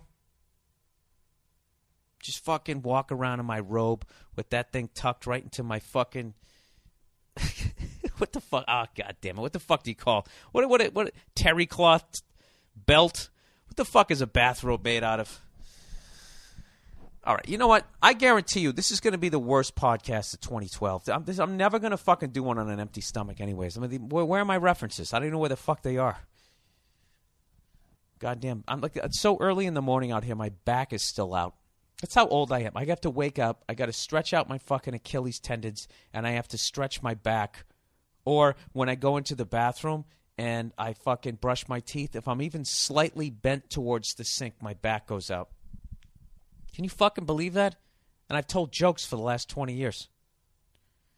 All right, let's go to the advice. Maybe, maybe there's some funny over here. Um, advice Dear Bill, when I was a young man and in high school, my parents would never allow me to be in my bedroom with a young lady whose parents, uh, unless the door remained open. Yeah, because they didn't want you to fuck her. Um, however, I had some lady friends whose parents would allow us to be in a bedroom with the door closed. And for me, door closed equals that young lady is is getting pounded out. Parentheses made love to. Yeah, that's kind of weird, huh? Uh, that's because women are masters of manipulation.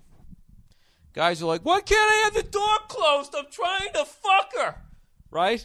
That's what we do. But women are just like, um, just listen, this is I'm trying to have some me time. I just need the door closed. We're just I see I don't even know what the fuck they would say. I don't even know how to talk my way into that.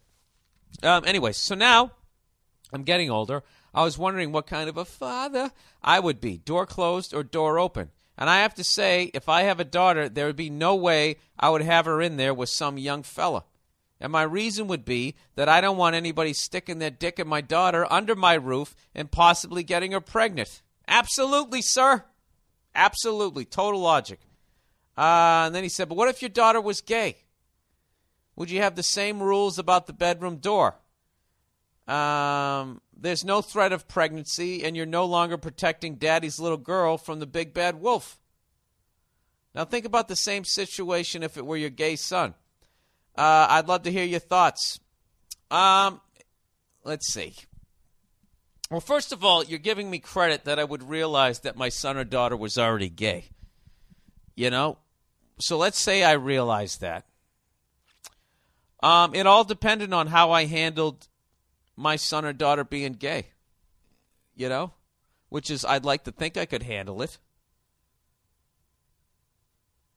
I don't know. I think that that would still be an adjust. I'm being totally honest. I would still have to adjust to that. Just being totally fucking honest because I don't have any problem with gay people at all. But I'm not going to lie to you. That, that would have to be like, okay, all right, come on, Bill. Be fucking mature about this. You know, I'm not mature enough. I'd have to deal with that. So would I leave the door closed? Ah, I would have a double standard. If it was a couple of ladies, it wouldn't bug me. But if it was guys, I'd be like, hey, guys, leave the fucking door open, okay? I, you can hold hands, but for, for, for me, for me, could you just do it for your dad? All right? Can we just delay this for a minute and just let me wrap my fucking head around this? All right? I've already given up on the fact that that you're gonna fucking follow in my footsteps. Now I have to deal with this. All right, that's totally fucking honest, and I'm sure people are gonna be like, "That's fucking homophobic," which I love, which I love. You know, being honest is fucking homophobic.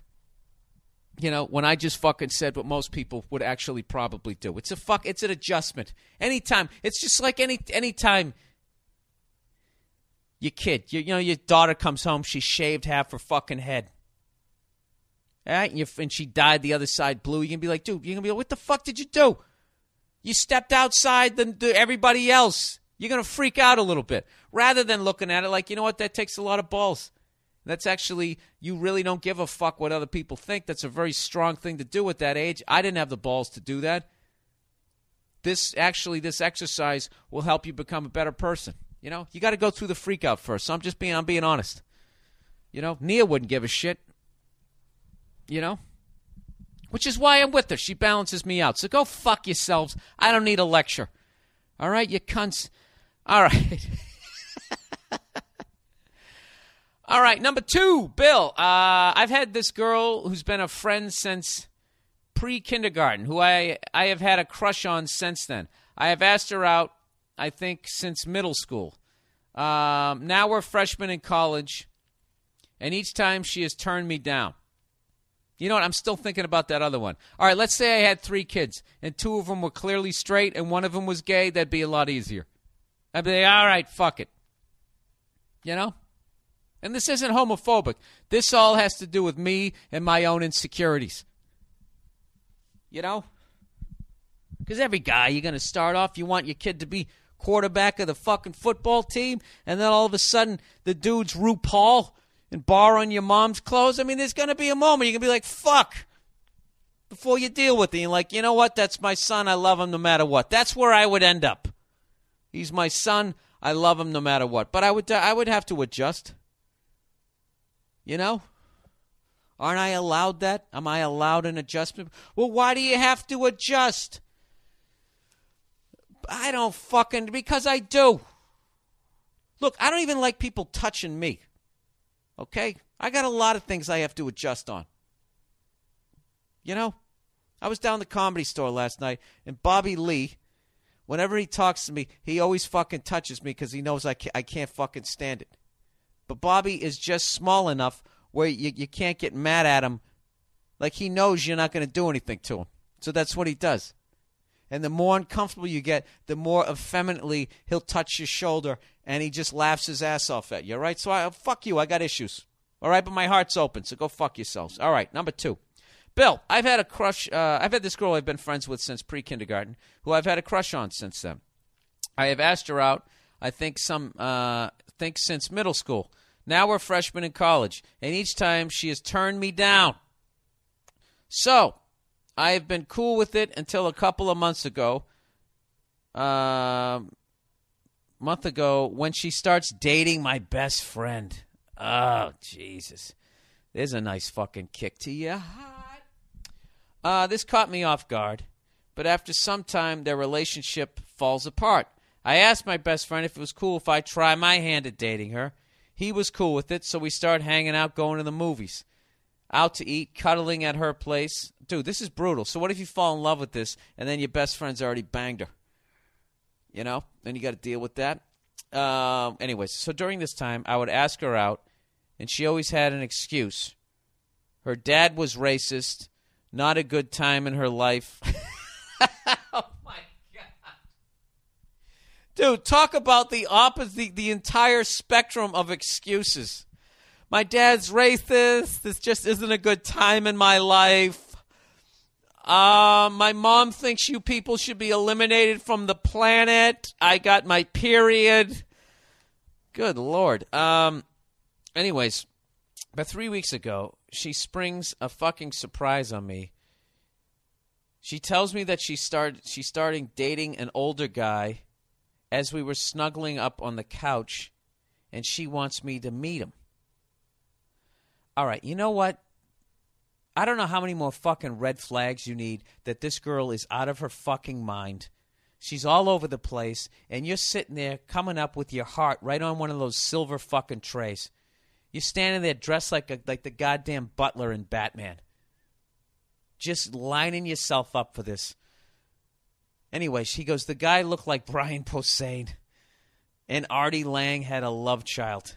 Two of the funniest fucking guys I know, by the way. Okay? I'm not trashing either one of them. I'm just reading this fucking email. Uh, but here's the problem. She still flirts with me and invites me over to her house, and we cuddle, go to the movies, all that. So does she want me, or she's just, or she just fucking with me? Uh, dude. Now I know all of that was in your head, and then you wrote it. All right, but now that you've heard me read it out loud, don't you already have your answer? All right, and I'm not judging you because I've been that age. I've been that fucking age, all right, where you're just sitting there, you're so into somebody that you're just, you know, and then you go through the bullshit, you get your heart stomped on, and it takes a good two, three fucking years later before you look back on it and go, I am what I, I almost, I in a weird way deserved that. I was so fucking stupid. You know, I mean, what you're doing with your heart is the equivalent of going up, going to the zoo and walking up to like the polar bear, you know, encasement and just jumping into the water. And as the polar bear is going to the water, you're like, am I crazy or is that thing going to maul me to death? Um, yeah, this girl's out of her mind. She's out of her mind and she's not going to fuck you because you're sitting there cuddling with her. The more you're cuddling with her, with her, all you're doing is is you're build every day. You're you're adding another row of bricks between you and her pussy. Okay, so what you got to do is just leave this girl alone. Okay, and if she ever comes back into your life, there's got to be enough time, and then just go into the two minute offense. All right, no huddle, hurry up offense, and then maybe you can bang her. All right, that's it. All right. See, look at this. I already feel bad about saying that that whole thing about having a gay kid. See that? That's all it took. It just took ten minutes. Ten minutes. All right, this is deal. If I had a gay kid, it wouldn't. It, I'd, I'd be able to get past it. It wouldn't bug me.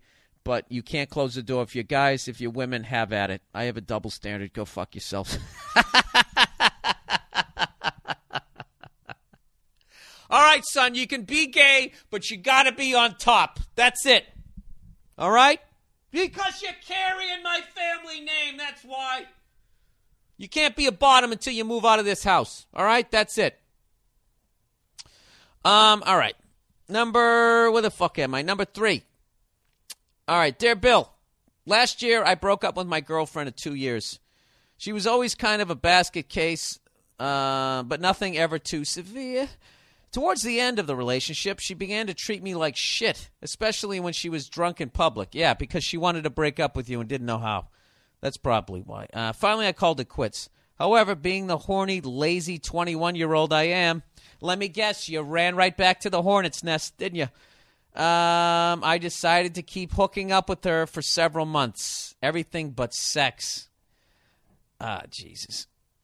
Yeah, she's slowly tearing the band aid off. Um, this seemingly worked out because we shared a group of friends and everything seemed fine. Yes, I know I was an idiot. All right, I'm going to guess where this is going to go. Um, one night she starts making out with like your best friend. That's what I'm guessing. All right. Eventually, I start telling her that I was going to try and see other girls and that we should stop.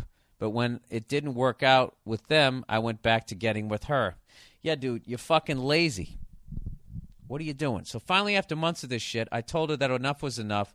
It was at this point that she confessed to me she had been with a very good friend of mine. Bang! Several times.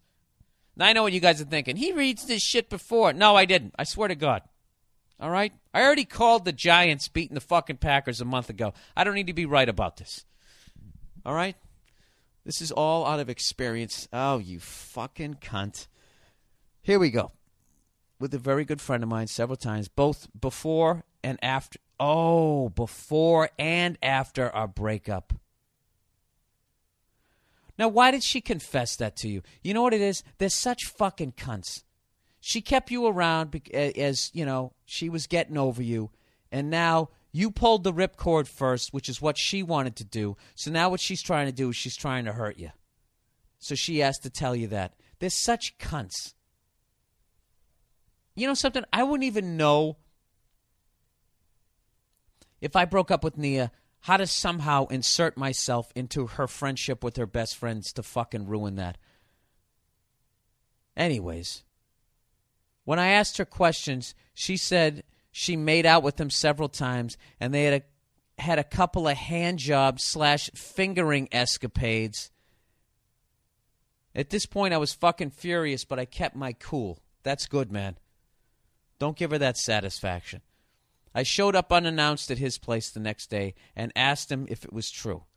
He told me that she was lying and that they had only drunkenly made out once after the breakup. I went back and forth between the two of them until finally he fessed up and confirmed that her story was true. I haven't spoken to him since around August, and since then I have ceased contact with the ex girlfriend and have a new, uh, 10 times better girlfriend in my life. More sex, nicer, non psycho. Good for you. The other, gay, other day, the guy texted me with this. I was wondering if I could take you to coffee or something soon. I want to apologize in person. If not, I understand. To which I replied, I'll be in touch. This guy was a dear friend of mine, and since I found out about the cheating, he has respectfully kept his distance, despite the fact that he used to be at my place all the time and still hangs out with my roommates. In addition, in the next few months, we'll be working together on a project for school, and there's nothing I can do to change that. What should I do here? I'm not really a grudge holding kind of guy, but this motherfucker was screwing around with my girl one minute, then hanging out with me the next. In addition, the girls the girl said that the reason she started acting so mean towards me, uh, so mean to me towards the end of the relationship was because of the guilt she had regarding the cheating. Fucking broads, he writes. Uh, and the guy tried to weasel his way out of it when I confronted him with the truth. Uh, it's the worst I've ever been betrayed by a friend. I don't know if I could stomach having this guy hanging out with my roommates in my house, knowing what he did. But some say forgiveness is better than staying angry.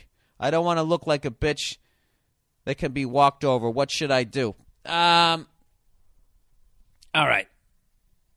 The vindictive side of me says go back and become best friends with this guy and then run into your ex girlfriend and fucking laugh at her as you compare notes about what's the best way to finger her. All right, which is stupid. This is what you should do meet the guy for coffee, you know. He says he's sorry, say, hey, don't worry about it. And when he says, hey, can we be friends again? Be like, no. no, we can't. I totally forgive you. God bless you. Good luck in life. I look forward to working with you on this project, but no, we can't be friends. You know? You're a goddamn fox in the fucking henhouse. I'm going to let you back in the henhouse. Go fuck yourself. I got a new girlfriend. She's 10 times better looking. You know, you did me a favor. Good luck. But you know what, dude? I know you feel bad about what you did. But at the end of the day, you're a guy who will try and fuck your best friend's girlfriend. I don't want a friend like that in my life. Okay? But you don't have to feel awkward around me. I'll see you in the fucking bars. We'll fist bump and all that shit. I'll have a beer with you, but no. That's it. And there you go. And that's your keys to happiness right there. You got to cut people out. Fuck that guy. If that guy was in the mob, what he did, he would get whacked. Okay? So what you're doing is you're not in the mob. You're you're gonna whack this guy in a way that you're not in the mob, which is you're just like, oh my god, I'm like so not talking to you. That's what people who aren't in the mob. That's what you gotta do. Fuck him. Fuck that guy. You know, I know he's young and fucking immature. I mean, maybe ten years down the fucking road when he's married and miserable, or whatever.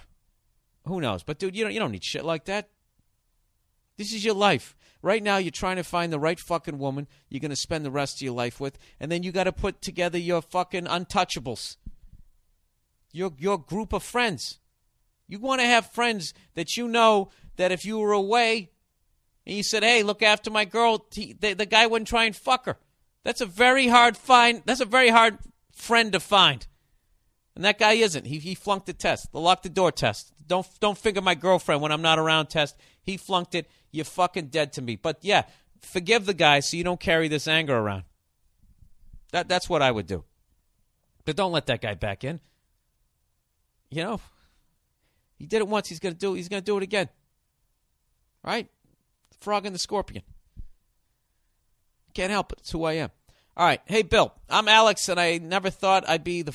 Uh, I never thought I'd be the guy with the high school sweetheart. Here I sit, though having only fucked three women over the past 21 years and feeling pretty decent about it. Uh, I started off. I start. Wait, let me read that again. I'm Alex, and I never thought I'd be the guy with the high school sweetheart. Here I sit, though, having only fucked three women over the past 21 years and feeling pretty decent about it. I gotta admit, dude, you know, you saved yourself a lot of pain. Missed out on a lot of fun, though. Anyways, I started dating Biff. I guess he's given a fake name. When I was 18 and ended up taking her virginity. Three years later, we are still fucking. Oh, over 21 years. You just mean you're 21 years old. I thought 21 years since you started fucking. Oh, all right. Only fucked three women over the last 21 years. That was really weird, worded in a weird way. Were you supposed to get pussy when you were five? You're doing all right. You're a little behind, but you know, you're not going to get sent down to the minors. If you have one of those was a relationship, you don't cheat. That's a good thing. All right, three years later, we are still fucking, and it's all very dope. But I worry about the amount of dicks she has experienced. I mean, I'm sure we'll be broken up and hating each other at some point in the near future. But what if this awesome relationship continues until my pubes are withered and I can't get it up? Basically, we're in college. I think we should both be having more moments that fill us with self loathing. Am I keeping her from a healthy number of big minority cocks jammed in her hole? Where the hell did that come from? Uh, should I just be happy that this girl is willing to fuck me on a regular basis? I don't know, Bill. Any advice would be appreciated. Appreciate it. Alex, stop putting the fact that you want to fuck other people on your girlfriend. That's what I think you're doing. Either that or you're unbelievably insecure about the size of your own dick and that she wants to go bang somebody else. I have no idea. You got to figure out what it is. All right? If you want to go bang a bunch of other women, uh, you got to let this one go. You got to let this one go. All right? If you're fucking insecure about something else, um, you're just going to mind fuck yourself right out of this relationship. All right? If she's going to break up with you, let her make that decision. Don't don't make it for her by being an overbearing psychopath. That's what I would say. All right? So there you go. Good luck to you. All right, overrated, underrated.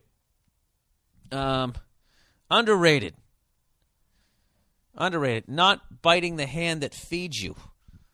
Uh, don't fuck the, the girl who works at Subway and then not call her back when her store location is closest to your job. now you got to drive 15 minutes out of your way to get lunch just because you didn't like the way her vagina looked. Ah, dude, you know what? This is what you do. Go back to that Subway. Just come in there with a big smile on your face. Look, just because some girl fucked you doesn't mean you owe her a phone call. Afterwards, you don't. All you're doing is giving her false hope. You rip the band aid off. All I wanted to do was bang you. That's what we did, and that's it. All right? I don't understand why you have to, like, let them down easily. You know, I love I just I just love how women act like sex doesn't feel good for them too. You know? I let you have sex with me. No, you had sex with me. Feels good to both of us. I made you feel good. You made me feel good. All right? Why do you still got to get some more? I, I just don't fucking understand that. Well, it's all how you play it off. Look, you should have gone in there. Now it's, it's going to be a little weird because you haven't been in there for a while. But what you should have done, you got to what you got to do. You banging the night before, all right? And the very next day, you walk in there big smile. Hey, how you doing? Let me get a fucking something on a something with a something, and let me get some lettuce and tomato. You know, what are you doing tonight? Ah, I'm hanging out with the guys. We're gonna watch, gonna watch a game. What are you doing? Oh, blah blah. That's cool. See, do you wanna like hang out again sometime? I don't know. Hey, I had a good time. You know, was just whatever. Just be like, look, you know, I'm in this point in my life. You know, I'm not looking for a girlfriend. And they'll try to be fucking douchey to you, but you just go, look, I'm just being honest with you. You know, I don't want to hurt you. I had a great time with you last night. I had a great time. You know, I'm not one of these guys who walks around town saying anything. We had a fun time. You just leave. How do you get mad at that? You know? Stop acting like I raped you.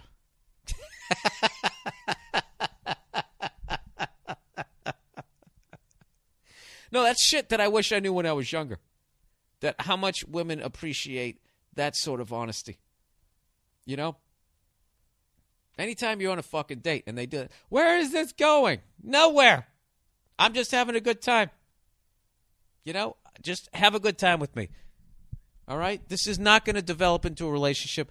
That's what I feel right now. I just feel this isn't going to develop into a relationship, but I'm really physically attracted to you. All right?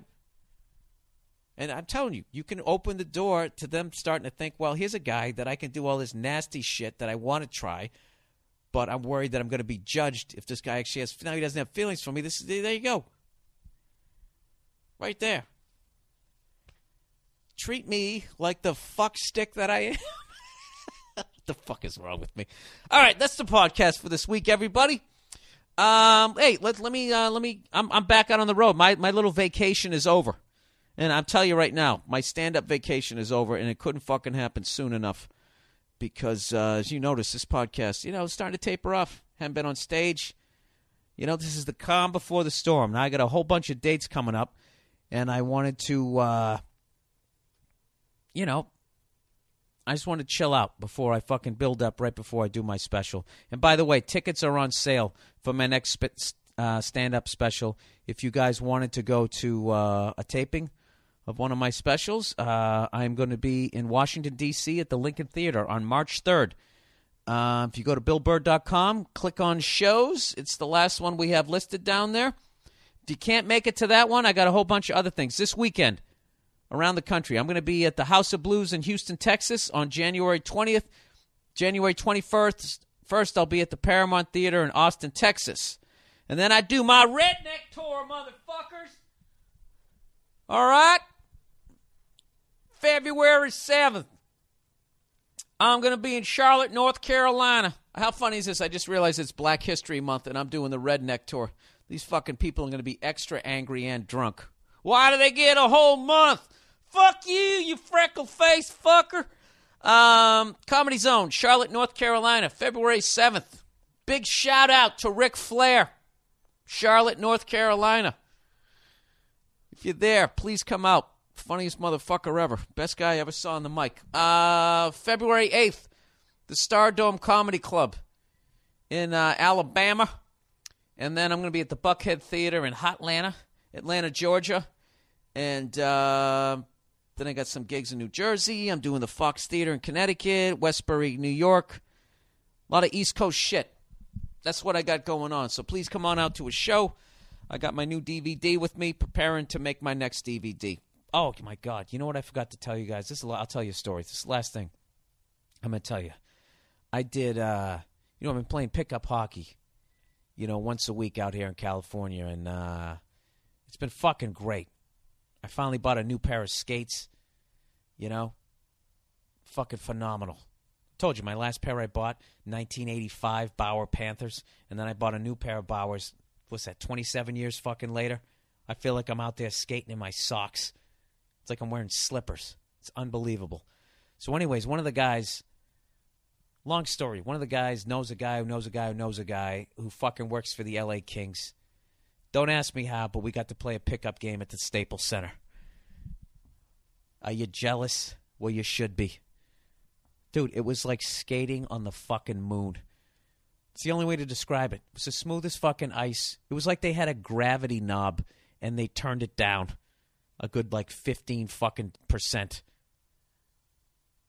I mean, I suck, but I saw guys who were unbelievable stick handling, and they got out on, on that ice, and the puck was was sliding so smoothly. They had, they even had to adjust to that. Did I score a goal? No, I didn't. I didn't. They even were blowing the fucking horn when you scored. They had refs. It was fucking awesome. It was awesome, and I actually made one play on defense, and the goalie said, "Nice play, defense," and it filled me up like I was a fucking eight year old. I swear to God, I'm still mentally a child. Um, it was fucking awesome. One of the greatest things I ever got to do. So, uh, so, anyways, people, this is the life you can lead. If you don't get married and you don't have kids, I'm telling you, you can do shit like that. I'm just fucking with you. You know what? You can do all of that. You can do all of it. You can have it all. You know? You can fucking have it all. You can bang the chick at Subway and you can come in there the next day and get a goddamn Italian BMT, whatever the fuck they call it. And you don't have to bang her again. And you can be fucking cool if you just walk in there and you just be cool. Hey, I had a great fucking time. All right? Not too much mayo on that. All right, that's the podcast for this week. Go fuck yourselves. I'll talk to you next week. Oh, NFL predictions next week. Ah, Patriots Ravens. Ah, Jesus, I have no fucking idea. I think I'm hoping the Patriots are going to win ugly. And by win ugly, I mean we're going to score a hard 23 points and we're going to win like 23-21 nail biter right down to the fucking end. Uh, our defense really has to fucking step it up, and I'm hoping that Ed Reed. I never wish injury on anybody, but I was when he came down awkwardly in the end zone. I definitely was not upset. Um, I didn't wish it on him. I was excited. Good, maybe he'll be a little slower because they they the fucking Ravens are no joke. They're just no joke, and I love how little amount of time they've been in this league, yet the, the sound of their fan base, maybe because it's old Colt fans, but I don't know. That those fans have their shit together. Those are real fucking fans, and that's a badass franchise. I even like that logo. That looks like some sort of old school family crest, like they conquered some fucking. I don't know, storm some castles or some shit. It's going to be a rough fucking game. I have no idea. Giants, 49ers. Um, I think the difference is going to be quarterback, and I got to give the nod to Eli over Alex Smith. But uh, I can't underestimate Jim Harbaugh and how fucking amped up he gets his team. It's gonna be. You know what? Fuck this. I'm gonna. Pick, I'm picking the 49ers. I'm picking the 49ers. Wait, where is that game? That's going to be in San Francisco. I'm picking the 49ers. I just think that they they that's like a that was like a dormant volcano out there, their fan base, and now all of a sudden that Joe Montana, Steve Young vibe is back, and uh, I think Harbaugh's just a fucking great coach. They got an unbelievable defense. Fuck it, my gut says 49ers. Although I think Eli is the goddamn man. Eli's the fucking man. He finally got his due and he deserves it. Um, so that's it. So I alligator arm picked the 49ers, and because my hot, I got to go with the Patriots winning ugly 23 20. Um, oh, Jesus Christ. I hope it happens. That's it. That's the podcast for this week. I hope you guys all have a good week. Go fuck yourselves.